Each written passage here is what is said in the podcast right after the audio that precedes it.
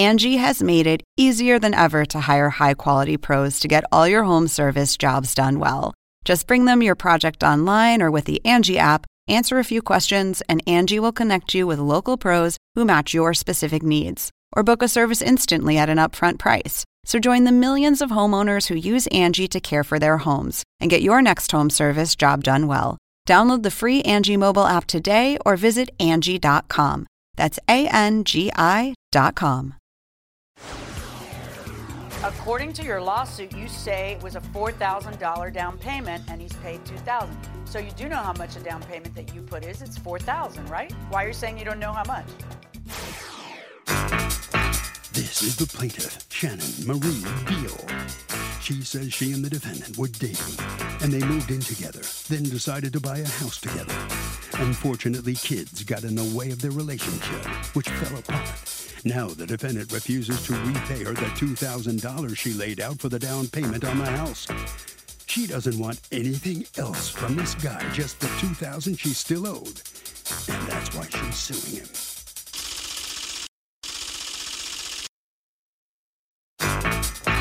This is the defendant, Tyler Bump. He says he paid the plaintiff back $2,000 on the 4,000 she put down on the house. But when she left, she took whatever she needed from the house.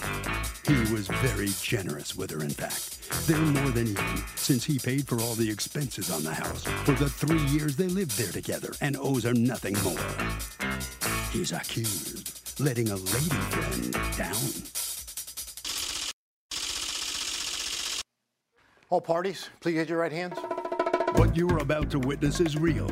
The litigants are not actors. They are involved in legitimate disputes, and they have agreed to have those disputes settled here in our forum, the People's Court. People's Court is now in session. The Honorable Judge Marilyn Milian is now presiding. Litigants have been sworn, Your Honor. Thank you, sir. You're welcome, ma'am. Okay, Ms. Beal, talk to me. You used to date Mr. Bump? Yes, I did. We, s- I believe we started, we got together around August, Sep- September, and I had my own place, and we were dating. Of what year? And then, uh, 2016. Okay, so go on. I had my own place, and something happened in between that where I kind of paid my rent a little late, and so he was nice and had me and my kid move in with him, and we lived together till 2017 until we bought the house in 2018. Okay, and how old is your kid? Right now, he's 14. Okay, um, and then what happens? You decide to buy a house. Yes, we waited till I got my tax money, and I also got a second job to help pay for everything. So with my tax money is that what we use to move into a new house. All right, so you your tax money was how much? It was about 8,000. I have it right how much did you put? I'm not sure exactly how much I put down because my money. You're suing for, for $2,000, and according to your lawsuit, you say it was a $4,000 down payment and he's paid 2000 So you do know how much a down payment that you put is. It's 4000 right? Why are you saying you don't know how much? Because I wasn't with him at the time when he did all the paperwork because I wasn't allowed. Okay, Mr. Bump, how much of her money was used for the down payment for the house? It was $4,000. Okay. Can I ask you a question? Why doesn't she know anything about her own accounts? Um, during that time, I was trying to help her get uh, financially stable, but at that time, she didn't have an exact bank account for her tax refund. And we were looking into getting the house and we needed the down payment in my account rather than having all these transfers go through. They said to have her direct deposit it into my account. Okay, so Ms. Beal, then what happened? we were together. We thought it was working. I got my nephews. I have guardianship of three of my nephews at the time in his place when we were living there. Uh, can you give me a rough idea what happened that you would all of a sudden have three more kids that he didn't bank on in that house in his name? What happened? Well, my mom couldn't take my three nephews and they were going to go to foster care. And I kind of sat down and talked to him about it. And I did it without him knowing, basically. How old were they? I had, he was two, 10, and 16 at the time. Oh, goodness. Okay. All right. So what ends up happening, Ms. Beal? Um, we're not getting along. Um, we were supposed to get married September.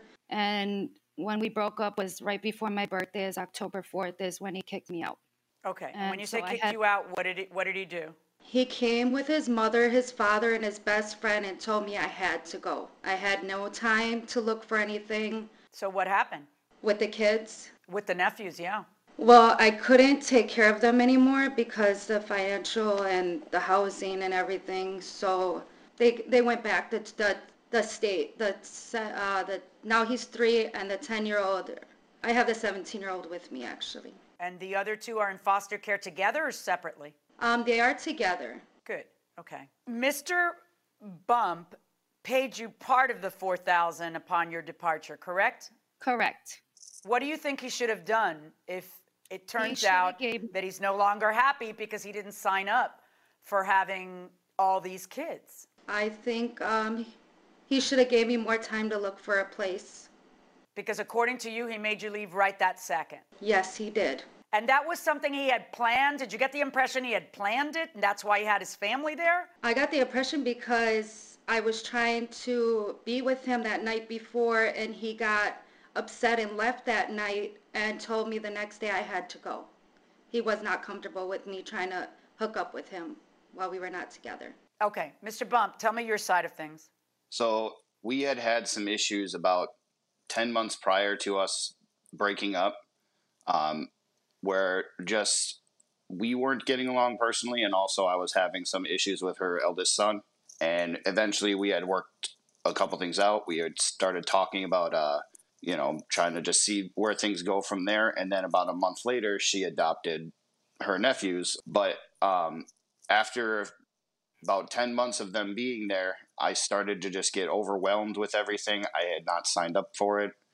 I was willing to be there for her and her her sons, not not her nephews and her extended family out like that. So I did end things about two weeks or prior to the the day that I did ha- ask her to leave my house.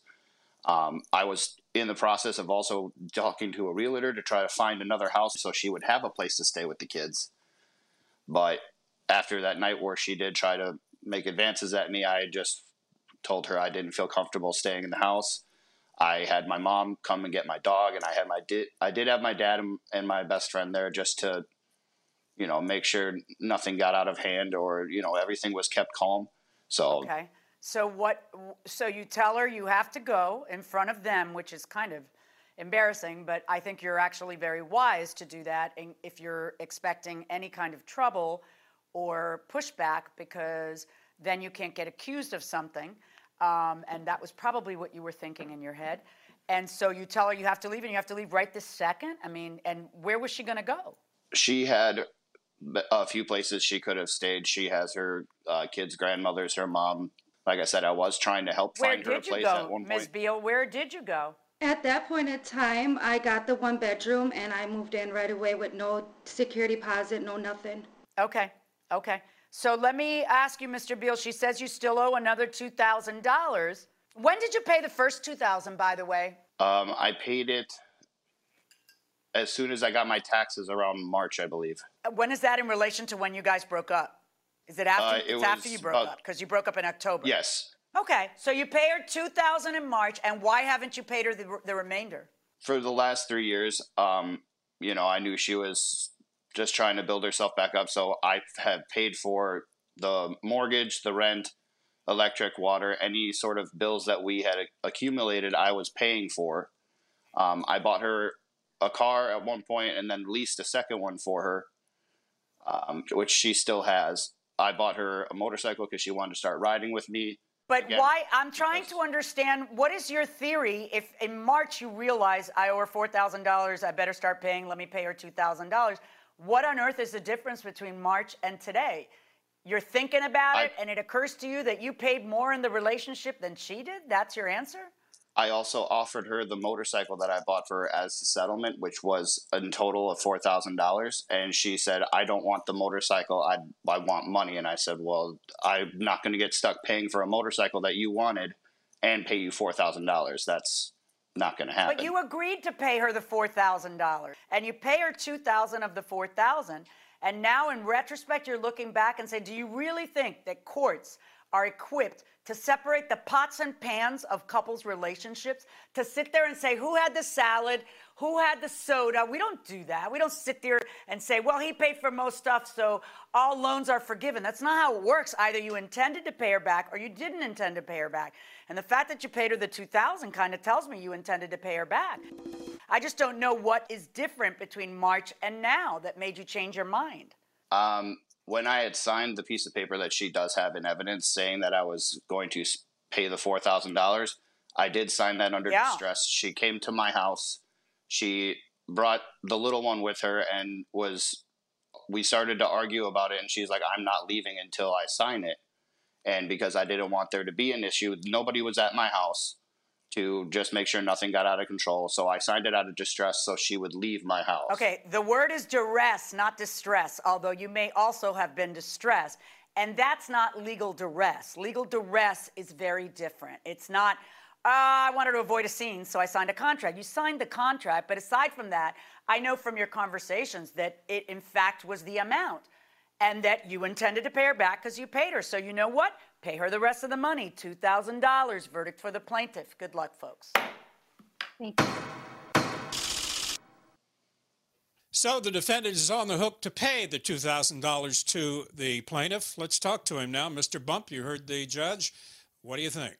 It's the judge's decision. I still feel that I uh, did not owe her the full amount just because I did offer to pay for, you know, give her the motorcycle in payment, but, you know, that's what the judge ruled. So I guess that's what's got to happen. Well, the point is, you promised to pay her. That's why you've got to live up to that promise. Must have been hard to kick her out of your house that night, wasn't it? I mean, that's tough. She, you were going to get married at one point. Now you're kicking her out.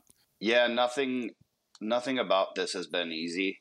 Um, I've had to make a lot of adjustments in my life, and you know, it, it wasn't difficult, or was it was a difficult decision to make to have to have relief, but it was the thing that I needed to have happen. So is it over now altogether between you two or not? Yes, it is completely over. All right. Well, you got to give her $2,000, so it won't be over until you do that. Let's talk to Ms. Beal now and see how she feels about the, the judge's verdict. Ma'am, what's your reaction? I am happy with the decision, and if it was on the other way, where if it was his family, I would have done the same thing. It's all about family, and that's how it's going to be. And if a man can't step up, then he's not a man. Yeah. Let me ask you about the night you got kicked out of the house. You you didn't make it sound like it was terrible, you know, a terrible experience for you, but it had to have been. It must have been really tough. Oh yeah, I was very emotional and it was just hard. It was 3 years we were together. He was talking about marriage and things happen for a reason, I guess. Do you think it's best now that it's all over between you? Yes, I do. Okay. I'm not surprised. Thank you very much. You're going to get your money. Now, let's join Judge Milian and her husband, Judge John, for another after the verdict discussion. This was an emotional case, uh, and certainly uh, people like Ms. Beal and those uh, folks who step up when unpredictable things happen in life and they take in family members, friends, and uh, will parent children like that, uh, their reward is in heaven for, for that type of selfless act and certainly we all respect that. But at the end of the day, your decision really came down to a promise to pay, a promissory note for $4,000 on which only 2000 had been paid, correct? Yeah, it was very clear. I mean, I, I don't know why he changed his mind. Um, you know, in the answer to the complaint, he talked about how she, we, I let her take any furniture she wanted. That's not I, I, didn't believe that, and then I then that's not even what he said. Then he talked about all the other money that he had spent during the relationship. None of that matters. He unless, may really feel that way, that yeah. more money went that other way, but you can't assess the promissory note with that type of evidence after the fact. Right, and that's certainly not duress. And right. I have to be honest with you, like I, I think that what she was doing was very, very commendable, stepping up like that. And I understand that she felt like he should too. But at the end of the day, those aren't his nephews, and right. they're not married. That's right. And um, you know, everyone has a right to be happy. It's not as though they were married and he knew them well, and then right. this happened. It's not. She she kind of made clear that she talked to him about it, but didn't get his approval. Just all of a sudden, the kids end up there. Right. And he tried to make it work for ten months. So. Right. Um, I don't know that we can fault him for anything other than not ponying up the other two grand. I guess I agree with you. We shouldn't be judging him on yeah. that basis. Yeah. But, but you know, it, I, I, my hat's off to her that even in her you know tough predicament, she was willing to try to step up um, as as the aunt, and hopefully those boys will remember that the rest of their lives. Let's hope so.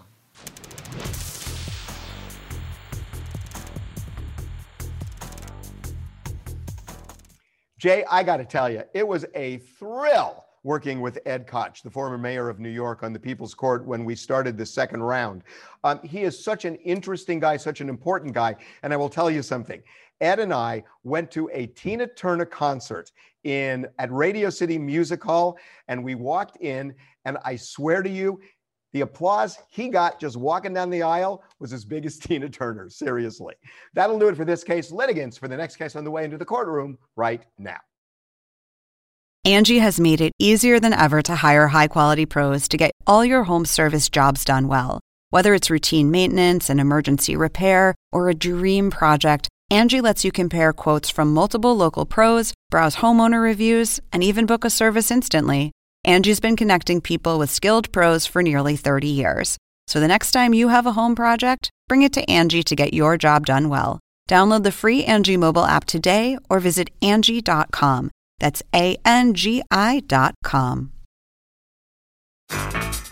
This is the plaintiff, Barry Glynn. He says he was driving down the interstate minding his own business when Kerhowie, a huge chunk of ice, came flying off the defendant's truck, striking his windshield, splintering it. He pulled up next to the truck. The driver ignored him. The defendant refuses to pay the cost of a new windshield, and he's suing in the name of justice for the $367.91 he owed.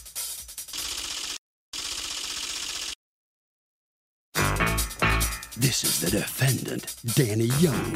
He says his trucks have a tracking system on them, and the plate number the plaintiff gave shows the truck was not in that area the day of this so called ice incident. The guy doesn't have any insurance. He thinks he'll just pay it to make him go away, but he's here fighting for his justice today and refuses. He's accused of giving the guy a cold shoulder.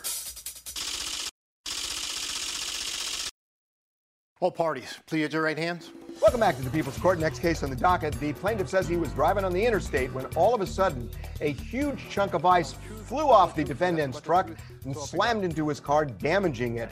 The defendant is saying this guy is making it up because it didn't happen. It's the case of giving somebody the cold shoulder.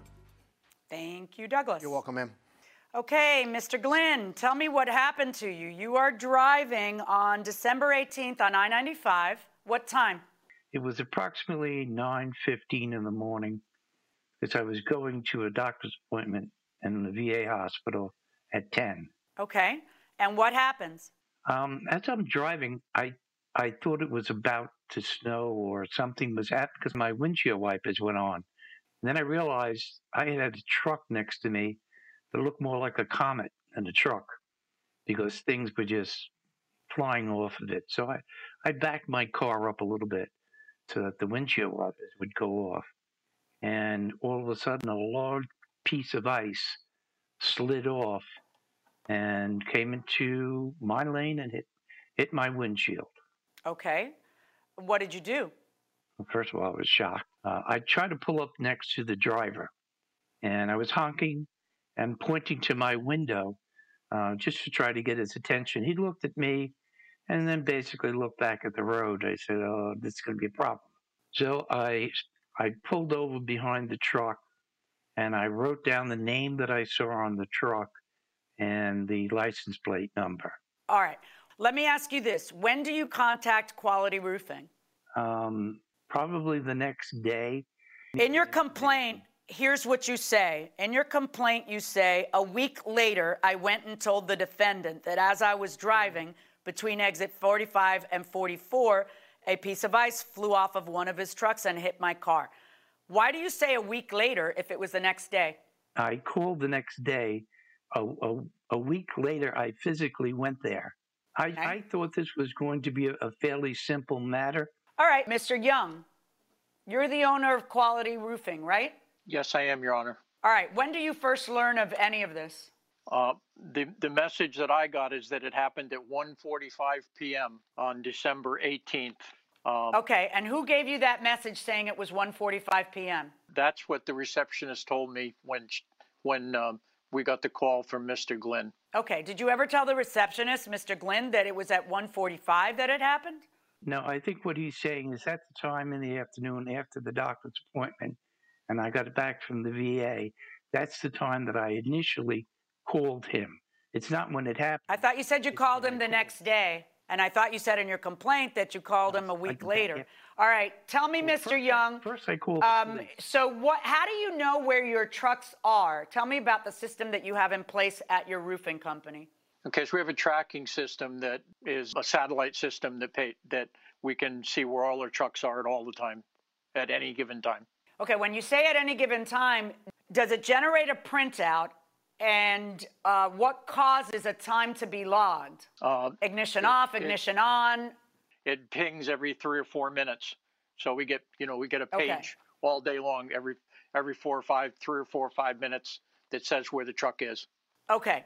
How do I know that the records you gave me are the records for the license plate in question? We know it by the by the person that is assigned that vehicle. And the person assigned that vehicle is someone by the first name of Omar, correct? Correct. And you have provided us with the GPS records from that day. So I'm looking at it. He had highlighted for me the times involving 145 because he says that's what you had told him, but it's fine. So let's look at 915, the time you say it happened, okay? Um, w- w- one entry of, I could see like it looked like 11 o'clock. There's an entry above it. What is the time of that entry? 910? Right. So between 9:10 and 11 o'clock, which is two hours, is ping every three minutes seem to have failed. Either that or he's doing work, right? So at 910 on those records, Mr. Young, what where is he? At at nine ten, he's on you um, on Route One in New Haven, which is on the East Haven New Haven line at a at a car dealership. Okay, and how do you know that? Because that's your client? That's my client, and I have a copy of his uh, daily report about where he was at any given time. Yeah. Okay. And how long was he at the dealership? Um, he said that he left it, uh, uh, uh, according to the to the tracking system. He left the dealership at 9:13. Now, I don't see a 913, I see an 1113 is the next entry. Do you have something that says 913? I do. Yeah. Okay, well, then you've got a document I don't have. That's the one document I'm missing, is the one that's relevant. So here's what I need you to do. Are you able to scan it and send it to us? Yes. Or take a picture of it and send it? Okay, perfect. Can you do that now? Okay. Hold on just a minute. Okay, thank you. Okay, gentlemen, can you hear me? Yes. Okay, Mr. Glenn, there's no smoking in court. Yeah, I didn't realize you could see. That's right. Okay. All right. Okay. I got to tell you, um. Mr. Young, Yes, ma- yes, Um, Your Honor. you're a good man. Uh, unfortunately, I often don't get that in litigation in front of me. Uh, you have now completed the circle. It- You thought that the that the uh, thing we were discussing had happened at 1:45, but the plaintiff maintains that it happened at 9:15. Can I ask you a question? Did you ever send the plaintiff any of these records before today? Uh, no, I didn't, Your Honor. Um, uh, Okay. So then there's no way he would know because even I didn't have this particular page. This particular page shows your guy on I 95 at 915, right? Yes, it does, Your Honor. Okay. Can I just ask you a question, Mr. Young? Where did you get the idea that it happened at 145? That was through, relayed to you through the the secretary? Yes, yes, because that, that's when he called the office, and we thought that he was saying that that's when it happened. That it just happened. All right. Right. When the secretary told me that he had called, I said to tell him to turn it into his, his insurance company, and that if they wanted to, they would get in touch with our insurance company and handle it themselves. Um, and then when he came to the office. Well, he could office, do that, or he could just claim it against you. He, he, he can choose which way to go if he doesn't want. And it's a small he- amount. and It's probably under the deductible. And and so he, he came to my office and said that this happened and i said to him um, um, i thought we made it clear that you should turn it into your insurance company and and they could uh, i'm not sure what the right word is subjugate or whatever it is against Su- us su- they they, they do subjugate, but it's subrogate. subrogate okay sorry um, Yeah. Uh, um, and that's the only conversation that we had directly Okay, so what I'm looking at is this. there was some confusion between everyone on what the time was. If the time is 9:15, the printout that you helpfully gave us actually shows your driver there at 9:15. He's got the license plate number. He's got the truck number. Seems like an awful lot of effort to just pin it on any available truck. It's not a large amount. According to him, he is watching stuff come off the truck um, beforehand, and that's what's calling his attention to it. I find it, I think that he has sustained the burden of proof in a civil case, which is just by a preponderance of the evidence. And um, I'm going to find in his favor $367.91, verdict for the plaintiff.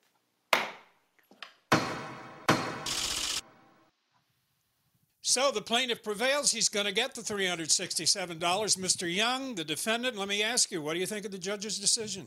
Um, I if, if I honestly think that she made the right decision. Um, I didn't have the the the uh, correct information uh, in terms of when the accident happened. If I had known that it happened at the time that it happened, I would have seen it on my report and I would have paid Mr. Glynn. Well, that's very good, good for you to say that. Did you, by the way, did you ever talk to the driver? I guess he really didn't know what was going on, did he? Because they didn't communicate with each other. No, he did not. I asked him. I, I did. I did ask him if he knew of any such incident, and he told me no. Okay, very good. I, I don't I don't guess there's anything you can do to prevent that in the future, is there? I, I there really isn't. Um, uh, the, the, trucks have ladders on top, and they have material in the back, and and sometimes um, stuff like this happens. So I'm I um I, I think it's very unfortunate. And again, if it wasn't for the time confusion, it would have been settled a long time ago. Well, thank you very much. Very kind of you. All right, Mr. Glenn, you heard what he had to say. How do you feel about this? You feel uh, satisfied now? Yeah, I do think it was the right decision. Um, there was no reason for me to make up a story. And I can see his confusion um, because he does have a GPS. And I'm, I'm familiar with that. I couldn't understand how a GPS would say that his vehicle was not there at the time. All righty. Well, congratulations. You're going to get your money after all. And that'll do it for this case. So let's hear a little more conversation about the case from our judges, Judge Marilyn and her husband, Judge John, and another edition of After the Verdict. Everything about this case, about the testimony and the evidence, seemed to indicate to you that the defendant, who was on the hook for the judgment, was an honest businessman, a reputable businessman who really didn't have every fact and detail that he needed to resolve it and pay right. the claim. I mean, we were all looking at 145, and um, because that was the only information that the defendant had given, and that's what he had highlighted. And if it weren't for the fact that the defendant was honest and said, "Wait a minute, there's a page missing in in my stuff. Let me send it to you," then he sends it to me, and it places him exactly there at 9:15.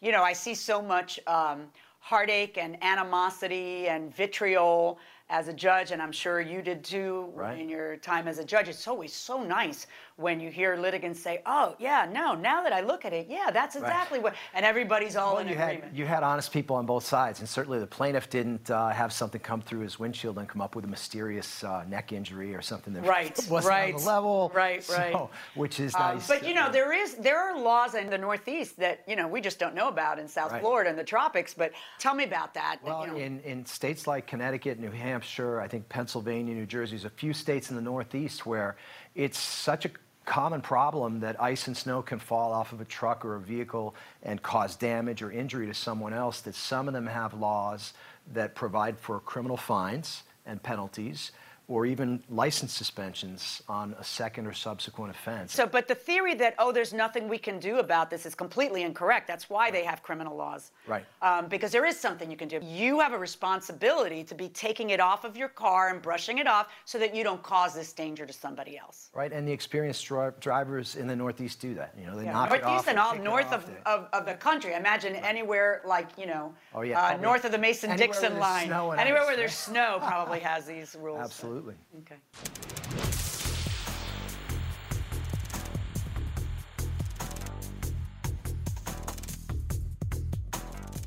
Justin, the reason you don't call the judge miss is that it is disrespectful and it is sexist. You would never call a male judge mister.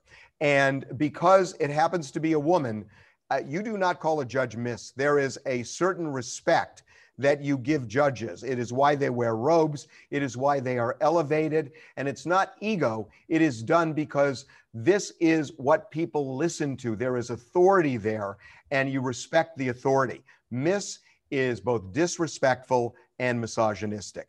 That'll do it for this case. Litigants for the next case on the way into the courtroom right now. This is the plaintiff, Mary Ann. She says she rented an apartment to the defendant's nephew, who is blind. The defendant still owes her for unpaid rent, and she's tired of chasing her down for it.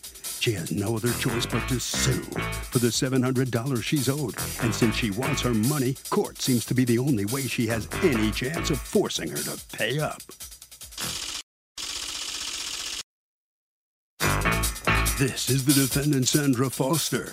She says she has no idea why the plaintiff is suing her in the first place because she has nothing to do with paying rent.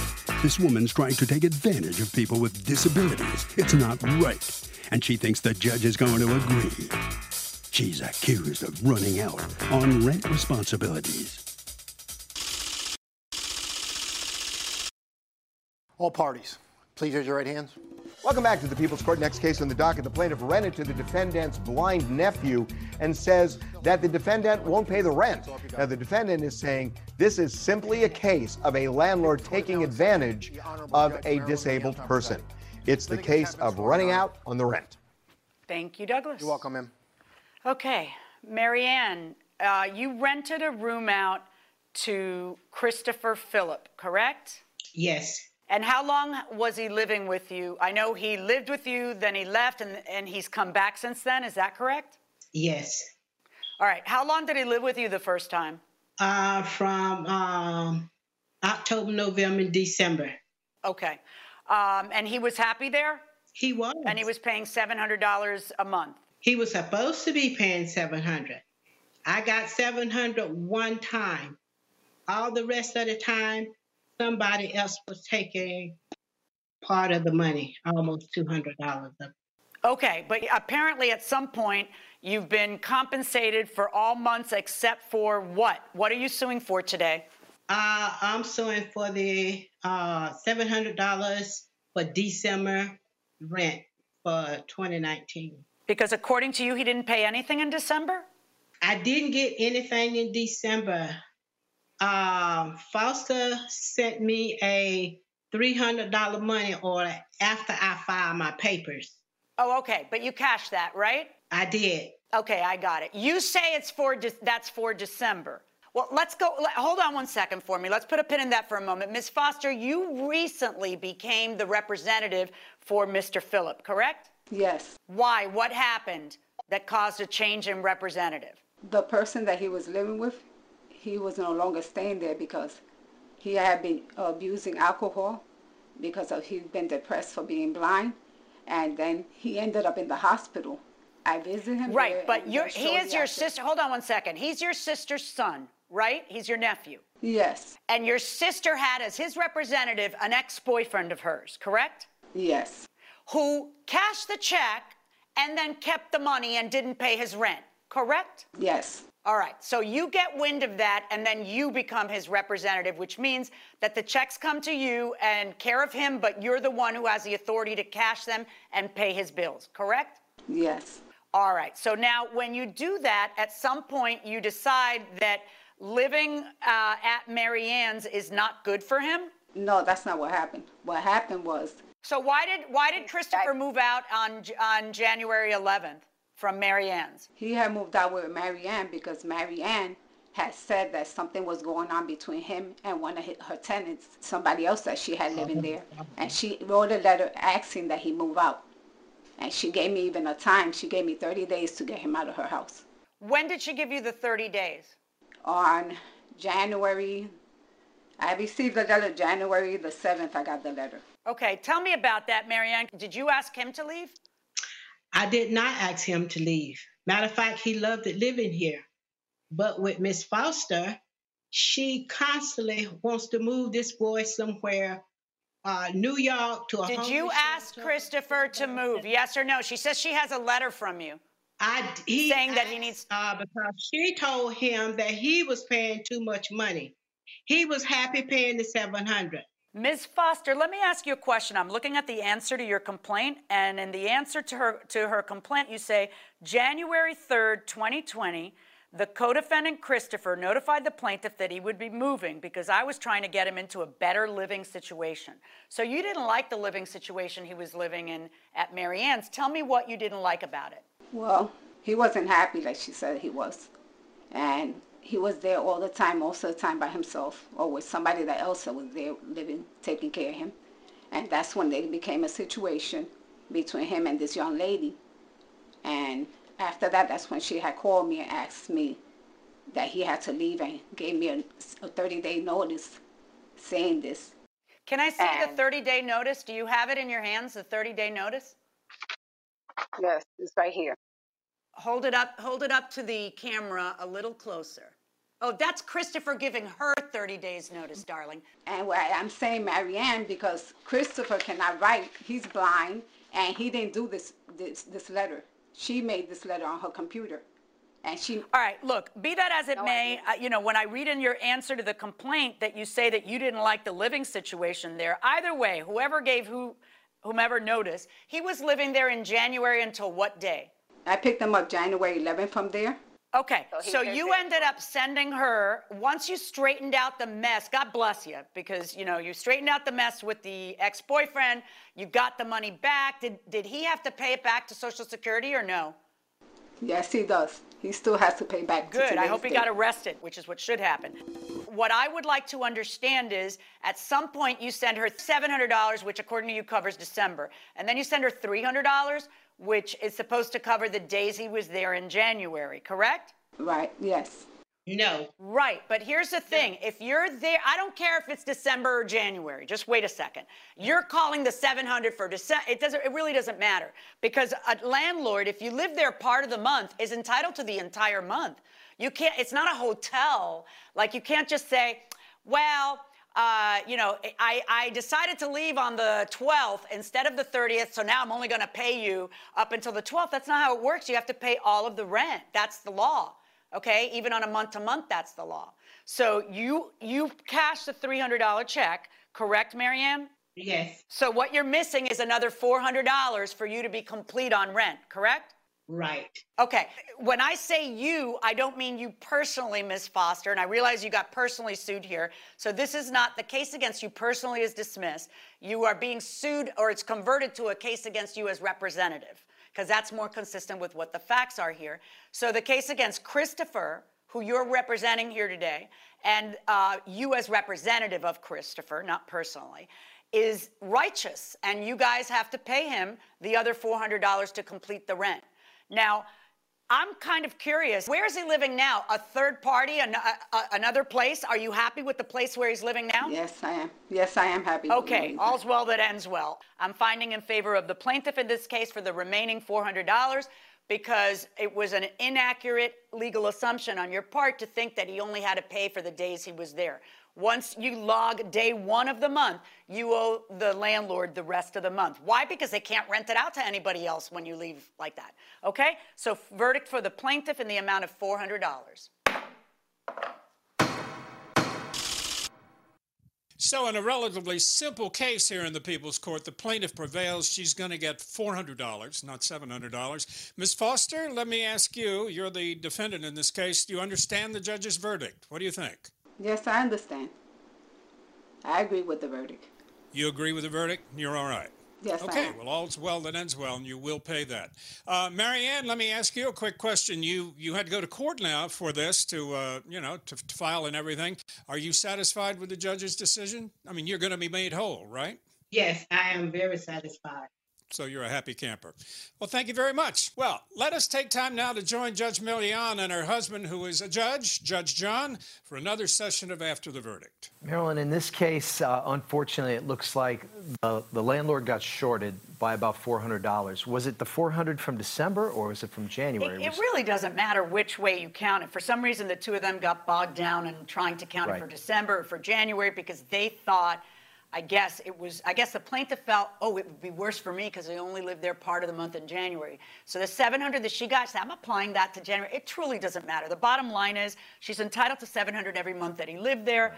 And whether that $300 check got applied to one or the other, it all comes out in the wash and it's still the same thing. She was shorted $400 and she gets the $400. And clearly, uh, when you rent a place for a month, you're on the hook for the whole month. You can't say, hey, I'm going to bail after yeah, week because one. Think about the position that puts a landlord in. They don't have time to then re-advertise it and get somebody and not have a gap. You don't. It's not a hotel. Right. It's You not a hotel. run- you can't run an apartment like that or a No. building like that if No. you can't count on the rent for the month. Right. Right. Right. There you have it.